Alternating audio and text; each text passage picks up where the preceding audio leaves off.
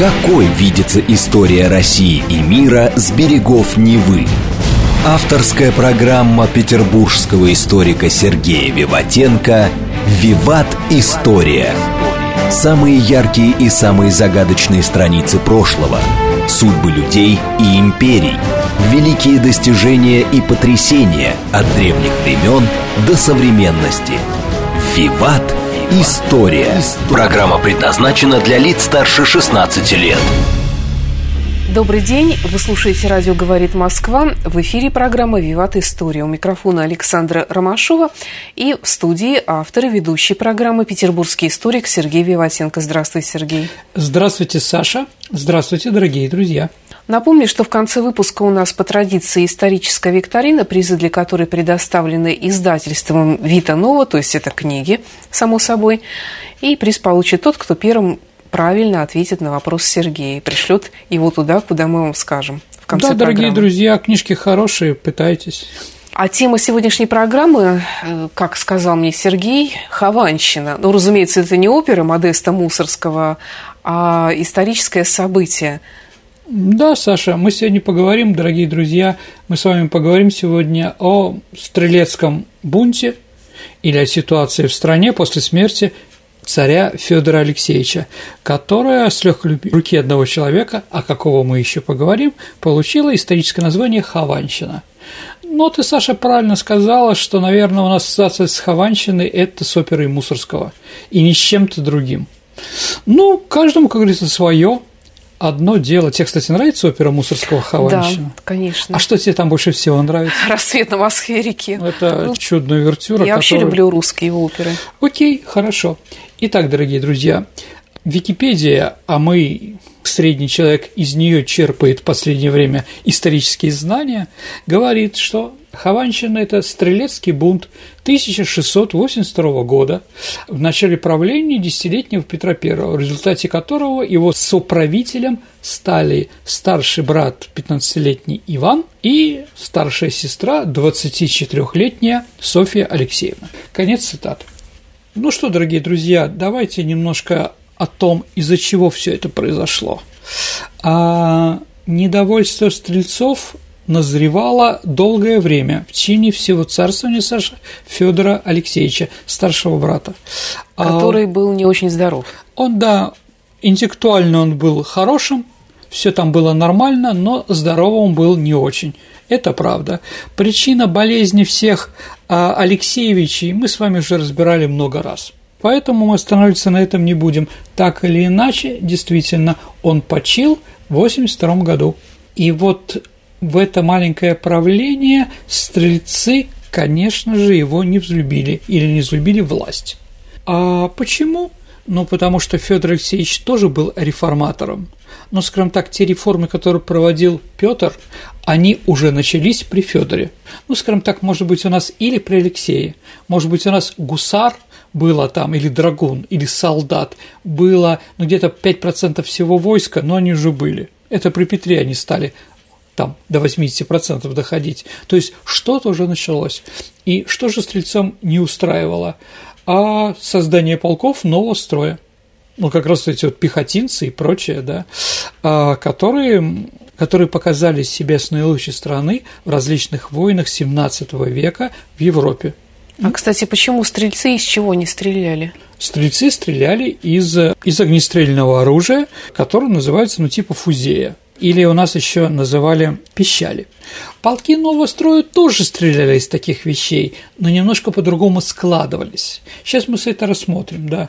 И понятно, что когда появляется что-то новое, прогрессивное, дающее результат, отношение к стрельцам у власти стало меняться. От нелюбимых к нелюбимым. Да? Теперь они рассматривались не столько как элитные воинские части, а как своего рода городская охрана. Ну вот э, за стрельцов Саша отвечал стрелецкий приказ. Теперь стрельцы что делали? Припровождали а, задержанных, взятых из поличных преступников. Ну, как бы, может быть, это не их функция, но если вы тут в Москве сидите, что вам не заняться делом? Это пожарниками, да. А приказу поручалось ведение расследований по некоторым государственным делам. Ну, с одной стороны, это вроде почетно, а с другой стороны, а мы не для этого как бы созданы, понимаете? Функция у нас немножко другая. Ну, наверное, самый известный – это в ночь на 14 ноября 1674 года глава стрелецкого приказа Думный дьяк Иларион Иванов с этим именем и фамилией мы еще с вами повстречаемся в моем повествовании, дорогие друзья, произвел арест боярыни Морозовой. Ну, я думаю, кто такая боярыня Морозова, мы знаем прекрасно из картины Василия Сулькова. Ну, Морозова была, конечно, видная сторонница протопопа Авакума, одного из лидеров старообрядчества. Это мы с вами тоже запомним, дорогие друзья. Но если сравнивать такие стрельцы во время Федора Алексеевича, наверное, это, Саша, внутренние войска, ВВ. Сейчас они называются Национальная гвардия. Кстати, и цвет у них малиновый – и у тех, и у других. Но с них в то же время не снимали воинские обязанности. То есть, еще раз, им давали еще какие-то поручения, за которые им не платили. Ну, как бы, да? Вы и так честь, вы защищаете родину, поэтому постройте еще коттедж для меня. Ну, как у нас иногда в армии говорили, да? Да. Ну, вот такие вещи, да. А, то есть совершенствование военного дела и военной техники требовало от стрельцов довольно сложной выучки. Как Саша говорил Суворов – Каждый солдат знай свой маневр. А стрельцы поодиночке не стреляли. Поодиночке стреляли, ну, сейчас мы их называем снайперами, а это охотники или егеря. В принципе, егерь по-охотник по-немецки тоже. Как там в кустах рассыпались стрелки – да? Еще раз, это не Преображенский или Семеновский полк рассыпался. Если бы он упал на брюхо и отползли друг от друга на 15 метров, это было что-то странное для гвардии, а егеря такое себе позволяли, конечно. Они были стрелки и стреляли в одиночку, а нормальные полки стреляли залпом. Поэтому нужен был определенный маневр. Этому учили. Под какой удар, под какой ритм наступает барабана, да? Саш, давай напомним зрителям, для чего нужен барабан в армии. Для поднятия боевого духа. Ну да, когда ты стучишь, конечно, ты поднимаешь боевой дух, особенно того, кого стучишь. Нет, Саша, не поэтому. А удар барабаном, вот есть пам-парапам, бум, угу. да, вот такой вот бум, Саша, это шаг левой ногой. Угу. То есть, а если ты даешь ритм быстрый или медленный, с такой скоростью они идут на поле боя. Понятно, да? То есть барабан, сколько нового интересного мы с Наем Сашу узнаем, да? А барабан дает скорость наступления а, стрелецких или других стрелковых подразделений пехоты.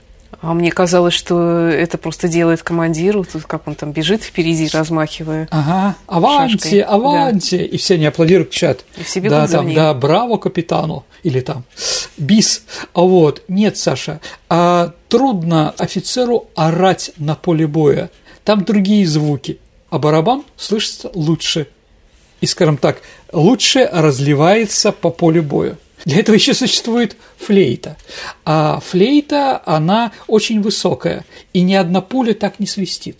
Ну, хорошо, а как же тогда, в какой момент прекратили использовать музыкальные инструменты? А почему прекратили? Они сейчас Разве в нет? столовую идут, наши солдаты.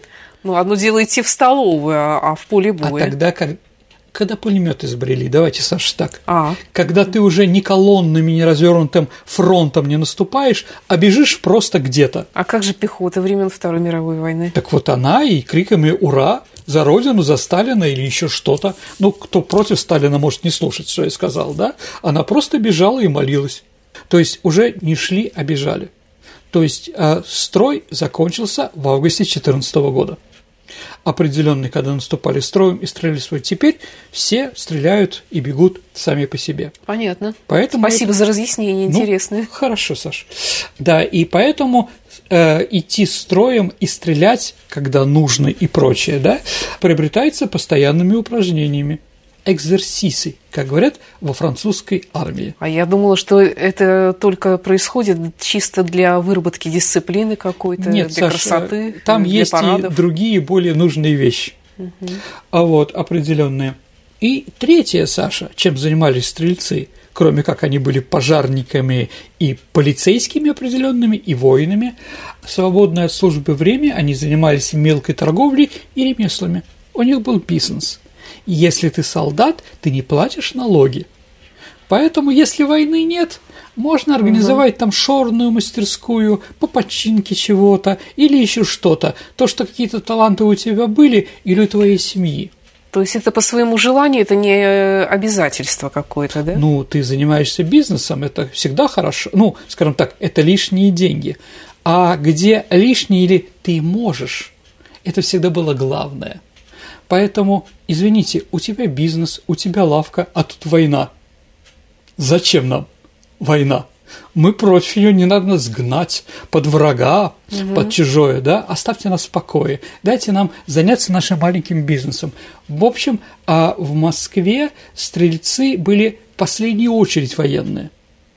Еще раз, с одной стороны полицейские, а с другой стороны у них был какой-то бизнес. Маленький, но свой. Некоторые, даже накопив достаточную сумму денег, покупали лавки в торговых рядах или брали казенные подряды. Угу. Ко всем изменениям своего статуса они, конечно, относились критически. Ну, кроме того, как мы уже говорили, Саша, старшие командиры удерживались в свою пользу часть стрелецкого жалования, ну, как всегда, там, на празднике, или там, товарищ, если заболеет, мы ему что-нибудь купим – да, а, вот, да, и заставляли стрельцов выполнять хозяйственные работы в своих имениях. Ну, еще раз, это не новые вещи. Такие. Не изобретение советского да, периода. определенно, да, послевоенного, да. Ну и последнее, Саша. Давайте так, я чувствую, Саша, по твоим глазам и по твоему интересу, и, скажем так, я сделаю про стрельцов отдельную передачу потому что сегодня у нас не стрельцы главное. Но, как я вижу, вам это достаточно интересно. Ну, мне вообще интересно, я думала, что это одна из как бы подтем нашей сегодняшней программы. Ну, давайте так, нет. Будет время, будет подтема. Хорошо. Ну, давайте так, и последнее. Многие стрельцы были раскольниками. Это тоже надо понимать. В силу этих обстоятельств стрельцы в конце XVII века были легкой, возбудимой массой. Поэтому различные придворные группировки нередко старались использовать их в борьбе за власть. Ну и последнее. Не всегда им платили зарплату. Да, идешь на войну, ну, тебе долги перед тобой там, да, потому что не пойдешь, да, делать. А если мирное время, а если твой полк не идет, ну и питайтесь самостоятельно. А сейчас нам нужны деньги на что-то другое. Нет, нет, государство говорит, мы вам куда-нибудь выплатим обязательно. Но не сегодня. Вот, вот такая вот сложная обстановка была у стрельцов а, в Белокаменной. Ну, какие-то стрельцы служили там на границе и прочее, развлечений там еще меньше, бизнеса там вообще никакого, а вот и зарплату, а зарплату тоже не, не давали. Ну вот, поэтому, скажем так, вот такая вещь. Еще, конечно, когда тебе из Москвы переводят Великие Луки, ничего против Великих Лук не имею, но один из стрельских бунт произошел именно из-за этого – вот, ну как-то проигрывали великие луки перед, перед Москвой. Ну, каждому свое, как говорится.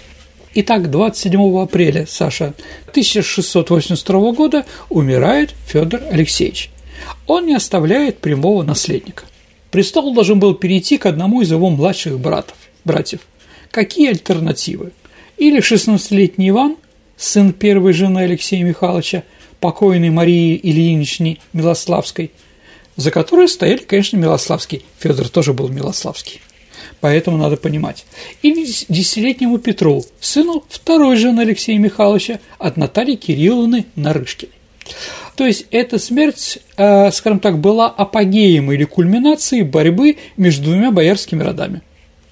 Милославских родственников по матери царевича Ивана и Нарышкиных родственников Натальи Кирилловны и Петра. А родственников было много.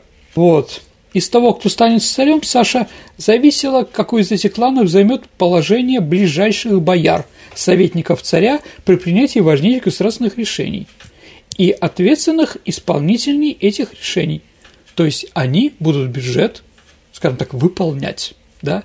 Они сами его придумывают, а потом выполняют. Или эта семья или другая должна стать распределителем высших должностей в государстве и распоряжаться царской казной, как я уже сказал. Окончательное решение по вопросу, кто будет царем, принимала Боярская дума. Ну, дорогие друзья, мы уже об этом говорили, поэтому долго говорить об этом не будем.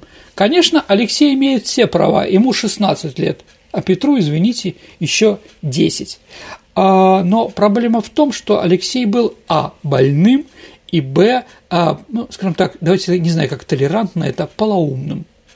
Притом у него еще были, да, кроме того, что он был больной какой-то еще, у него еще были проблемы со зрением. Поэтому большинство бояр, заседавшие в этой думе, понимали, что будущее зависит от милости или немилости царя. И очень важно было угадать им, кто из президентов выиграет, чтобы заранее стать на его сторону. Но было понятно, что Иван не жилец. Но он умер через 12 лет примерно, да. Поэтому бояре посчитали, что, вероятно, он вскоре умрет, и тогда станет, станет царем Петр Алексеевич. Большинство бояр и патриарх Иаким, что в первую очередь важно, да, склонился в пользу более перспективного Петра, и 27 апреля 82 года, в день смерти Федора Алексеевича, Петр был сразу провозглашен царем. Правительницей была объявлена мать Петра, царевна Наталья Кирилловна – а старые временщики, которые были пользовались популярностью у Федора Языковы, Лихачевы, Плещеевы, а были удалены от двора, и их место заняли новые. Волна событий подняла выше всех брата царицы Ивана Кирилловича Нарышкина, которому было в 20, 23 года всего, и он был пожалован саном боярина Саша, что вызвало явное недовольство других бояр – ни по чину, ни по возрасту берешь, понимаете? Ну и понятно, что Нарышкины по молодости не могли рулить страной. Просто у нас говорят, вот Нарышкины захватили власть. Кто? Малолетние эти? Извините, смешно. И отдавать им власть, ну, все прекрасно понимали, что они руководить не могут. И Нарышкины тоже это понимали. Поэтому это все было сложнее, чем написано в наших учебниках, дорогие друзья. А, и поэтому Нарышкин говорит, вызовем Матвеева. Матвеев был родственником как раз из его клана, а Матвеев был очень умным человеком. Саш Артамон Сергеевич Матвеев – это главный западник в стране в этот период. Он стоял, например, у истоков придворного театра. Он организовал в Москве первую аптеку. В 12 лет был взят в царский дворец на житье и воспитывался с будущим царем Алексеем. То есть он был другом царя Алексея Михайловича ну, до того, как он умер, да, понятно, да, он был всегда самый авторитетный. Именно в доме Матвеева, Саша, царь Алексей был познакомлен со своей, с родственницей Алексея, с Натальей Нарышкиной. Именно там произошло знакомство, которое перерос потом в брак. Да, так вот, эта девушка, Наталья Кирилловна, воспитывалась в покоях супруги Матвеевой, Евдокии Гамонтовой. А, он пытался посадить сразу на престол малолетнего Петра, вопреки сторонникам, сторонникам царевича Федора. Федор тоже был больной. Да, но Федор встал, и Матвеев ушел в ссылку, как бы, да. И вот Матвеев был не просто в ссылку, а был отправлен, Саша, со своей семьей в Пустозерск. Что тебе это населенный пункт? Какие у тебя ассоциации, Саша? Ну, да никаких. Никаких. В Пустозерске, дорогие друзья, а это был 75 год, в это время находился протопоп Авакум. То есть это далеко, это нынешний э, граница Ненецкого округа э, национального и Коми в районе Воркуты. То есть, еще раз, отправить его протопопу Авакуму. Белославские обвинили Матвеева то, что он оскорбил, оскорбил посла. Ну, помните, Иван Васильевич, Кемская волость. Да, вот, конечно, такого там не было. В общем, его не важно за что. Главное, что было понятно, что его отправят, и вот он отправился. Но как только Федор умер, Наталья Кирилловна вызывает обратно Артамона Сергеевича. Ну и ясно, что Милославский не новым будет хозяином жизни при новом царе Петре, никакими. И они остаются без своего куска от властного пирога. И, конечно, они были недовольны новой конфигурацией власти. Особенно были, да, недовольны представители старой аристократии, в том числе Саша и еще и Хованские. Вот мы приходим к тому, в честь кого это было все названо. Да. Иван Андреевич Хованский – князь. А он из рода Гадеминовичей, то есть он из царского рода. А литовского, ну это не важно абсолютно. Гадаминовича, а, то есть Великое княжество Литовское было тоже серьезное государство в свое время. Когда он родился, ну, историки не могут найти прямо год какой-то и прочее. Ну, родился в начале 17 века. Отец его был нижегородским и сибирским воеводой. А Нижегородский воевода Саша, если он родился в начале XVII века, это как раз те, кто формировали ополчение Кузьмы Минина. То есть это человек близкий к чему, да? А потом его отправили еще и завоевывать Сибирь. Именно при Хованских. Мы, дорогие друзья, от Тобольска дошли до Тихого океана. То есть семья известная. На семью, которую можно, могут положиться а, царский режим, да? Это как Муравьевы. Ну, помните, когда у Муравьева спросили, вы из тех Муравьевов, которых повесили? Ну, Муравьева апостола. Сказал, я из тех Муравьевых, которые вешают. Поэтому его стали называть вешателем. Муравьев апостол, Амурский и прочее. Кем бы что ни делали, а на них царский режим мог положиться. Также и хованские, они были достаточно известные, да. У князя Ивана была кличка, у него была кличка Тараруй, то есть пустомеля. Болтал много. Мы это с вами запомним, дорогие друзья. Но это не слишком положительное качество. Мужчина, в принципе, должен молчать. Просто дело делать. Чем языком-то?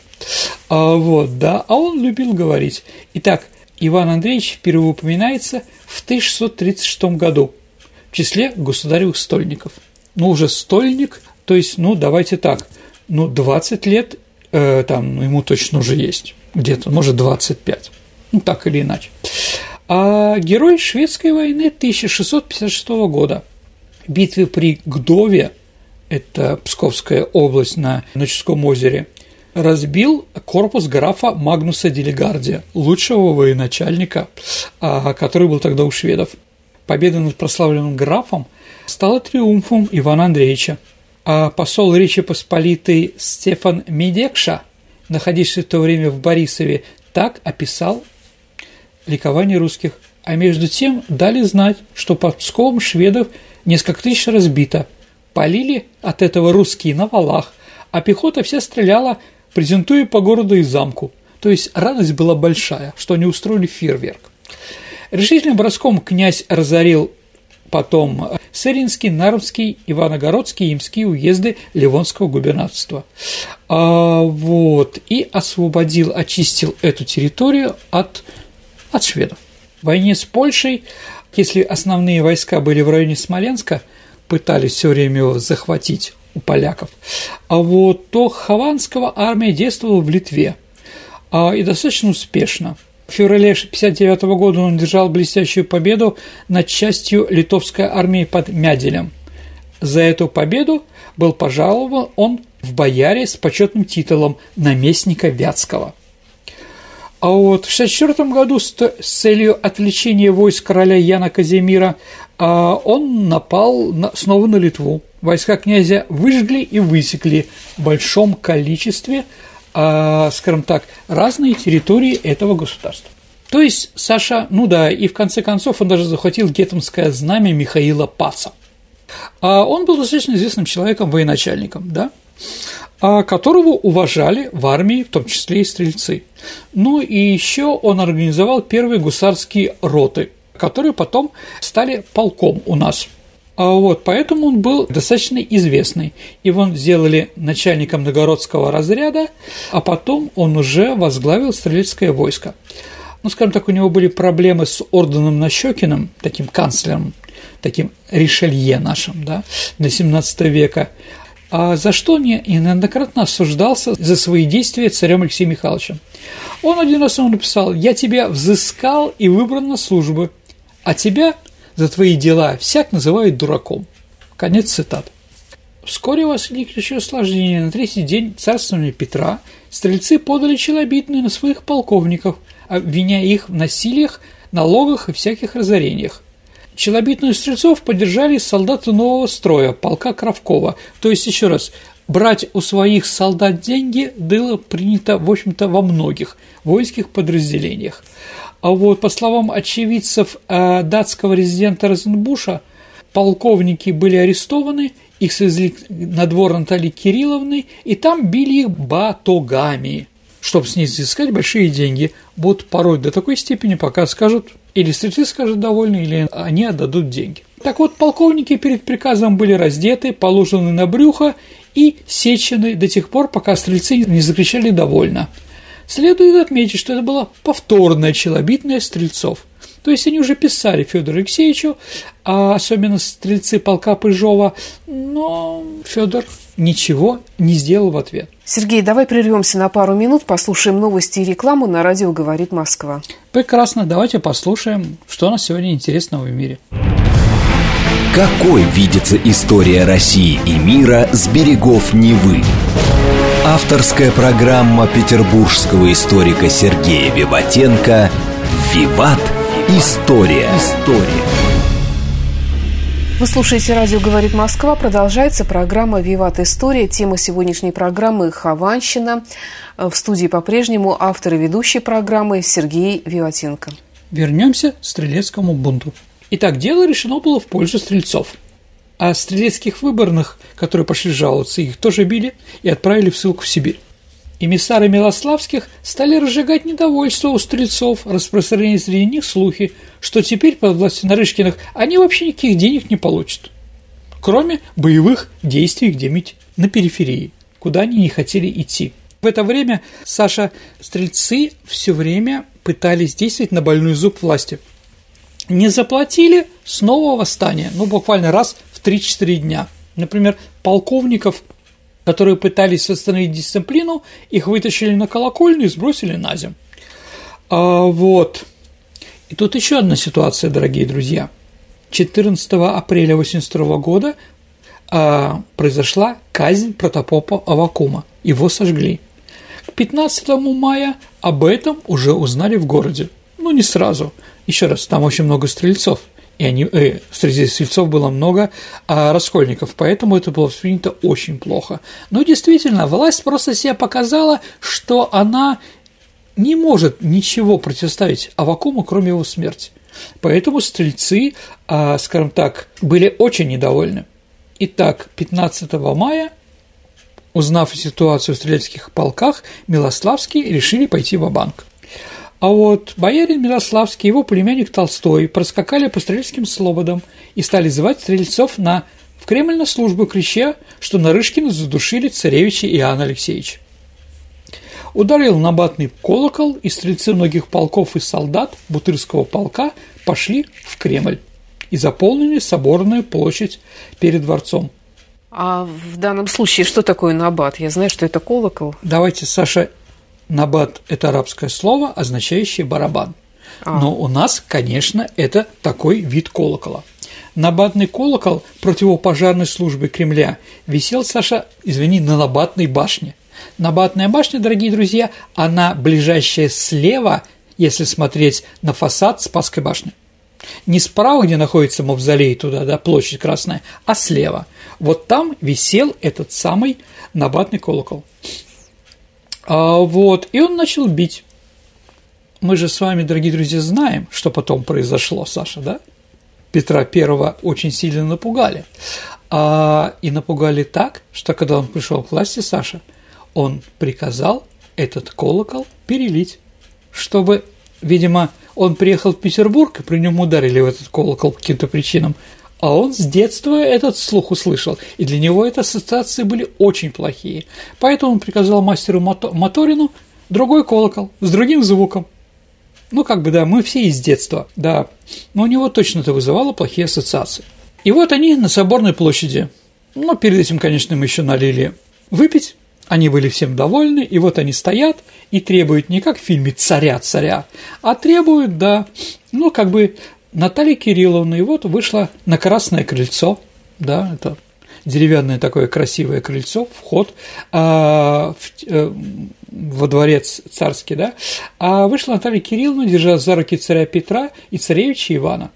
Вышли также патриарх и несколько бояр. Среди стрельцов пришло замешательство. Царь Иван был жив и невредим. И когда ему стрельцы кричали, что-то говорит, «Никто меня не изводит, и жаловаться мне не за кого», – кричал он. Действия стрельцов в таком случае не имели оправдания, Саш, и не могли расцениваться как бунт, в то время как сами они претендовали на роль защитников государства законности. Ведь они пришли сюда, чтобы проверить, убили или не убили. Да. В это время князь Долгорукий стал кричать на стрельцов, обвиняя их в воровстве, измене и угрожая расправой. Это взорвало накаленную, пьяную до предела толпу. Стрельцы поднялись на крыльцо и сбросили Долгорукова на подставленные копья, после чего прошло кровопролитие по нарастающей. Следующей жертвой стал Артамон Матвеев. Еще раз, среди стрельцов очень много старобрядцев.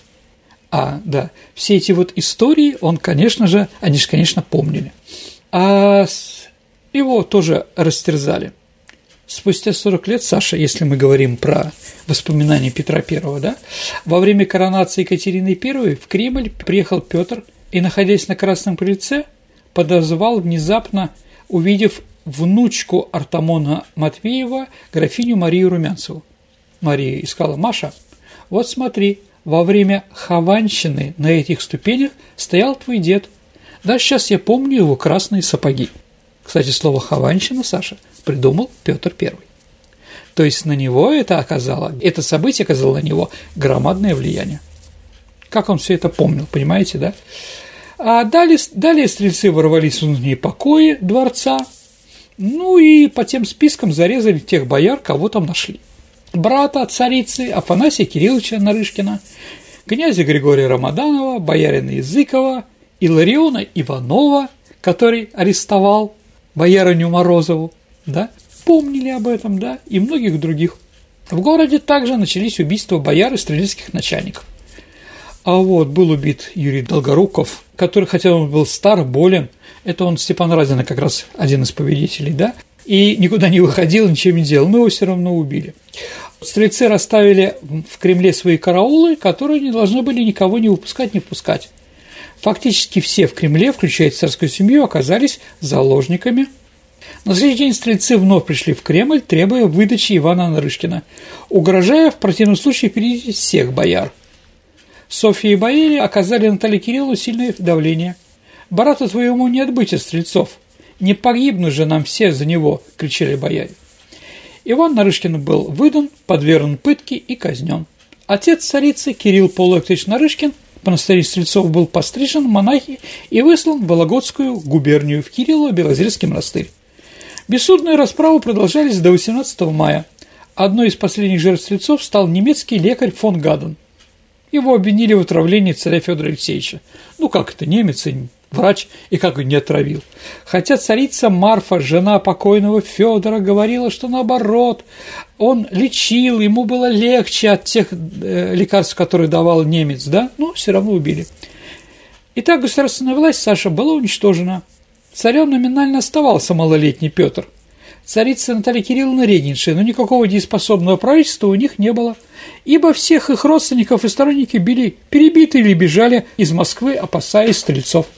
16 мая в присутствии царицы Марфы, вдовы царя Федора и царевны Софьи, Хованский спрашивал стрельцов, не следует ли отправить Наталью Кирилловну в монастырь. Предложение Хованского стрельцы встретили криком одобрения. Замысел Хованского был коварный. Если Петр будет старем, то стоит только отправить Наталью Кирилловну в монастырь, и никто не может на него влиять. И не будет регентов, да, поэтому регентом, наверное, может быть он или кто-то еще. Такой оборот делал бы больше, устраивал, конечно, Хованского. Но такой оборот меньше всего устраивал Ивана в качестве царя и Софьи, и Милославских.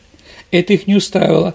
Поэтому Наталью Кирилловну не отправили в монастырь. А 19 мая выборные стрельских полков подали царю Челобитную требованием выплатить всю задолженность по жалованию – 240 тысяч рублей. Таких денег в казне не было. Тем не менее, приходилось требование это удовлетворить. И Софья, еще не располагавшаяся никакими формальными полномочиями, распорядилась собирать для этого деньги по всей стране, переправлять на, деньги золотую и серебряную посуду, которая у нее была в столовой. И 23 мая они подали стрельцы новую челобитную, в котором объявили, что новым царем будет, кроме Петра, царевич Иван, и что регеншей будет царевна Софья. Ну, как видите, она заплатила им за это, да? Вот это уже требования, которые были приняты, это интересы Милославских, а совсем не Хованского. Патриарх и Боярская дума проголосовали в выполнении требований стрельцов. И 25 июня Иван V и Петр III были венчаны на царство в Успенском соборе. Возникает вопрос, кто направлял действия стрельцов и кем был составлен этот список, кого были убиты. Очевидцы сообщали, что список был составлен Иваном Милославским, организатором заговора против Нарышкиных. Однако некоторые факты Саша заставляют усомниться в этом, потому что он-то после переворота был смещен со всех постов. Да, поэтому, еще раз, историки еще не все, на все вопросы могут ответить по этому вопросу. Ну и Наталья Кирилловна была место монастыря отправлена в село Семеновское, Петр был отправлен в село Преображенское, опять-таки подальше от стрельцов, как говорила Софья, а Иван был отправлен в село Измайловское. Поэтому первые Саша наши полки потешные – это Преображенский, Семеновский, а потом еще и Измайловский. Софья надеялась, что Хованский, сторонник Милославских, утихомирит стрельцов, но тот решил играть свою игру. Он потыкал стрельцам во всем и, опираясь на них, пытался оказать давление на правительницу, уверяя ее, когда меня не станет, то в Москве будет ходить, вы будете ходить по колено в крови. Стрельцы продолжали контролировать Кремль под предлогом его охраны. А вот до это время и получила в русской истории название Хованщина. Сам Хованский, как, как диктатор Саша, разъезжал свои кареты по городу, а вокруг него ходил караул, человек по 50 с большими ружьями. Такого никогда не было, ни один царь так не ездил по нашей стране. А он, как Лаврентий Берия, разъезжал, да. В это время, почувствовав слабость правительства, старообрядцы, подвергшиеся до этого жестоким преследованиям, подняли руку или голову, да. Они посчитали, что наступил их час. У них еще прошел слух, что Софья поддерживает новый обряд. Для разрешения спора старообрядцы предлагали открытый теологический диспут между апологетами новой и старой веры, который должен был ходить на Красной площади, а вокруг нее стоят стрельцы. Представляете, что там было бы во время такого интересного диспута? Патриарх, конечно, возрождал против проведения диспута на площади и говорил, что тогда будет победа зависит не от аргументов и логики, а от лишений толпы, что абсолютно верно. Вот он предложил провести диспут в Грановитой палате. Ну, в общем-то, все согласились. Хованские старобрядцы после долгих пререканий согласились на предложение о Грановитой палате 5 июля этот диспут состоялся. Официальную церковь представлял патриарх Иаким, старообрядчество – Никита Пустовят. Спор свелся к взаимному обвинению, ну, понятно, что там было. А вот патриарх обратился к пришедшим с вопросом. «Зачем пришли в царские палаты и чего требуете от нас?» Никита Пустовят отвечал. «Мы пришли к царям-государям побить челом о исправлении православной веры». На что патриарх отвечал. «Не вам подавает исправлять церковные дела. Вы должны повиноваться матери Святой Церкви и всем архиереям. Книг по грамматике и вы грамматического разума не коснулись, вы даже не знаете греческого языка. Зачем перешли к чтению челобитной Раскольников? Софья не выдержала, когда они там требовали разные интересные вещи, и с гневом закричала «Выходит, вы говорите, что нынешние цари не цари, а патриархи не патриархи, а архиереи не архиереи. Мы такой хулы не хотим слушать, что отец мой и брат были еретиками, как вы их называете, мы пойдем все из царства вон. Однако не все стрельцы поддержали Софью, а некоторые из выбранных заявили, пора, государыня, вам в монастырь. Что тут воду мутить? Ну, за этими стрельцами а Софья посчитала, стоял Хованский. Старобрядцы покинули Кремль с поднятой головой и на Красной площади объявили всенародно о своей победе. Ну, так часто бывает, Саша. «Победихом, победихом!» – кричали они. «Веруйте, люди, по-нашему! Мы всех архиереев прехом и постромихом!» В это время гранатной палате правительница заявила представителям стрельцов. «Что вы смотрите? Хорошо ли таким мужам-невежам к нам с бунтом приходить, творить нам все досады и кричать? Неужели вы, верные слуги нашего деда, отца и брата, в единомыслии с раскольниками? Вы нашим верным слугам зоветесь, зачем же тогда невежество попускаете?» Если мы должны быть в таком порабощении, то царям и нам здесь больше жить нельзя. Пойдем в другие города. Кроме того, что она намекнула о своей угрозе, она еще выплатила каждому стрельцу, который был в это время в зале, по 50, по 100 рублей, ну, в зависимости от, от должности. Это очень большие деньги. Стрельцы после того, как выплатили деньги, отступились от старообрядцев, обвинив их в смуте, а пустовят был обезглавлен, Хованский едва успел спасти несколько старообрядцев, которым ранее гарантировал безопасность. После этих случаев Софья больше не рассчитывала на помощь Хованского, и она приказала собрать дворянское ополчение, дворянское войско. Еще раз, войны как таковой не было. То есть зависимость от стрельцов, она очень тяготилась, но надо было что-то делать. 19 августа должен был состояться крестный ход в Донском монастыре, в котором по обычаю должны были принимать участие цари. Этим воспользовалась царская семья в полном составе, оба царя, обе вдовствующие царицы, Наталья и Марфа, восемь царевин, две тетки и шесть сестер царей, в том числе будущая Анна Иоанновна. Ну и, конечно, Софья.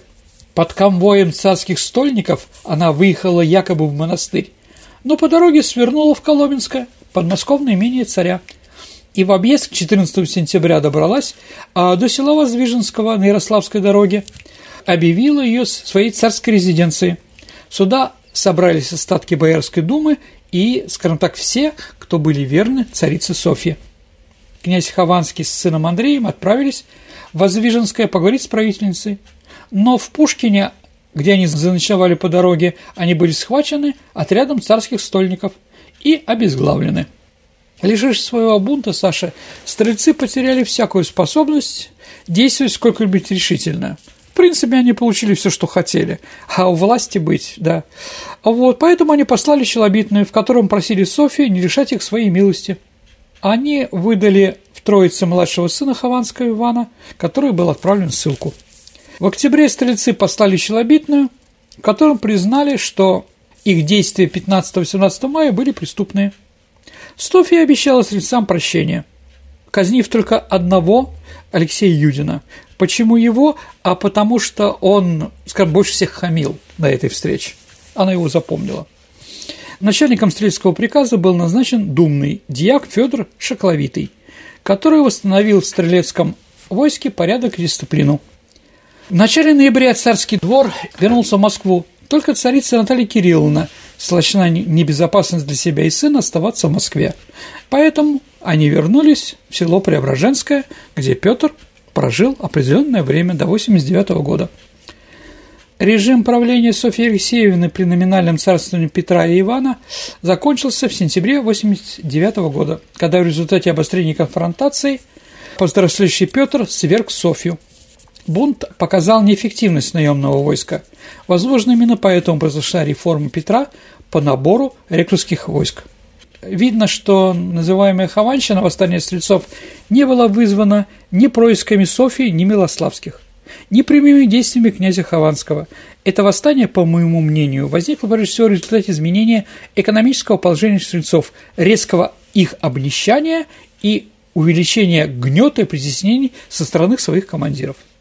К восставшим стрельцам с сочувствием относился простой люд Москвы – Стрельцы ошибочно считали, что если им удастся поставить под свой контроль царя Ивана, то они обеспечат себе надежное положение в будущем. Но восстание было подавлено. Еще раз показало, как боровшимся между собой группировками господствующего класса могут использовать в своих интересах народные движения – и если мы говорим про какие-то артефакты тех лет, угу. что осталось от Хованщины в Москве? Ну, давайте так. Князю Ивану Хованскому в XVII веке принадлежало село Никольское – это деревня Никола Хованская. С 2012 года, когда стала Москва большой, да, она стала частью Москвы. И в народе оно называлось только Хованская. Да, также оно называлось в советское время. Я думаю, дорогие друзья, особенно москвичи, знают про это село тем, что там находится Хованское кладбище. Ну, одно из самых известных, ну, даже крупнейшее. Сергей, а что почитать посоветуешь про Хованщину? Ну, я понимаю, что есть э, либретто оперы Мусорского, но вообще, если серьезно, что почитать? Ну, наверное, Соловьева, его многотомные издания по истории России. Там он много что пишет про это, то есть как бы он такой специалист по этому периоду. А, еще раз, ставить ситуацию с Хованщиной стрельским бунтом как противостояние Милославских и Нарышкиных я бы не стал. Хотя, наверное, в наших учебниках об этом написано. Но современные исследователи ставят под вопросом, эту ситуацию.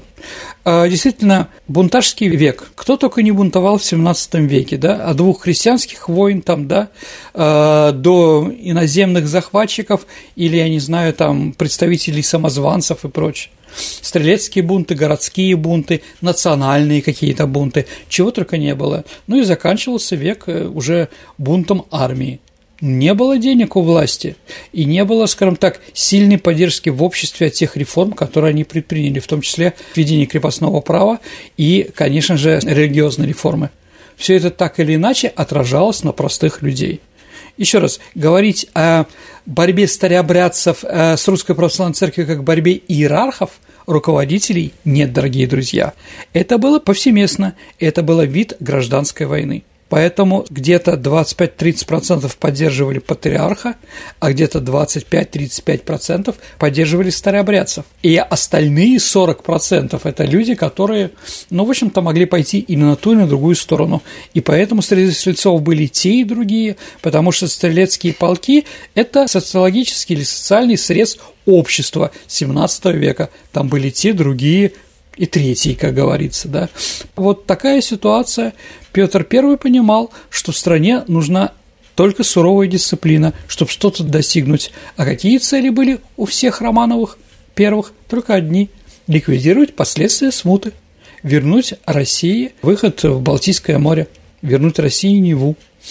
Никому это не удалось, ни Софье, ни Федору, ни Алексею, ни Михаилу. Это удалось только Петру Алексеевичу – 1721 году. То есть больше ста лет мы пытались вернуть это и безрезультатно. Поэтому восстание стрельцов или Хованщина надо рассматривать как одну из частей политической борьбы, которая происходила в нашей стране среди руководящего класса вот как ты говоришь, кланы Милославских и Нарышкиных угу. при Петре Первом, кто-то из них э, прославился чем-то? Слушайте, ну, Нарышкины, они были, конечно, князьями, и они продолжили существовать, но сказать бы, что они были авторитетные, и Петр Первый на них опирался, я бы не стал. Вообще, если мы говорим про приход власти Петра I в 89 году, там все равно все решала мама. Мама была авторитетом. Только до своей смерти в 96 году, да, вот тогда Петр I уже мог действительно быть настоящим русским царем. Мама его женила на том, кого посчитала нужным, на Евдокии Лопухиной, поэтому он не любил, ну, скажем так, маму он любил как маму, но не любил, когда она ему учила жизни, и не любил тех, кого она ему поставляла, своих родственников, братьев, племяшков и так далее и тому подобное. Угу. Поэтому здесь вопреки мнению мамы, и вопреки мнению Нарышкиных Петр I что-то делал. Больше на него, конечно, влияние оказывала немецкая слобода. Все эти немцы, его друзья и так далее и тому подобное. Понятно, что, может быть, он вопреки. Мама требует, чтобы он не пил, он на зло маме отморозит уши будет пить в большом количестве. Мама говорит, не прелюбодействуй, он устраивает оргии в немецкой слободе. Думаю, что здесь какие-то противостояния еще были какие-то, а не просто ему это было вот до такой степени интересно. Или европейская одежда, да, ну, сделаю, да. Молодежь выступает там в любом поколении, в любое время, в любой национальности. Молодежь пытается восставать против своих родителей или против какого-то поколения более старшего. Это нормально, это естественно. Ну вот, поэтому, еще раз, Петр I с Нарышкиными не сильно дружил. А Милославские? Милославские, ну, а кто-то из Милославки уже был, но никакой роли они уже не играли в принципе. Это правда. Ну что ж, спасибо, Сергей, за интересный рассказ. Теперь настало время нашей исторической викторины, в которой мы разыгрываем книги от издательства «Вита Нова». В прошлом выпуске у нас был вопрос... Прошлый выпуск у нас, Саша, был про Александра Третьего. Да-да-да. А, и вопрос был такой, дорогие друзья. Мост Александра Третьего в Париже построен в честь Франко-Русского Союза. А декоративное дело моста содержит женские фигуры. Кого эти фигуры символизировали – Саша, это Нева и Сена. Да. И правильный ответ у нас победительница Наталья Аржанова. Ну, мы поздравляем Наталью с этой победой. Надеюсь, книга издательства Витанова вам понравится. Ну, а теперь э, новый вопрос. Вопрос такой. Кто в своем дневнике написал? А Петра и Софью за сцену. Это уже решено. Без них лучше. Я повторю. А Петра и Софью за сцену. Это уже решено. Без них лучше. Ваши ответы отправляйте на наш электронный адрес радио Виват собака mail.ru либо вступайте в наше сообщество ВКонтакте и в личном сообщении Сергея Виватенко или мне, Александре Ромашовой, или там есть у нас такая кнопочка «Отправить сообщение», вы можете отправить ваш вариант ответа на сегодняшний вопрос викторины. Ну, на сегодня все. Это была программа «Виват История». До встречи в эфире. До свидания, дорогие друзья. Берегите себя. До новых встреч в эфире.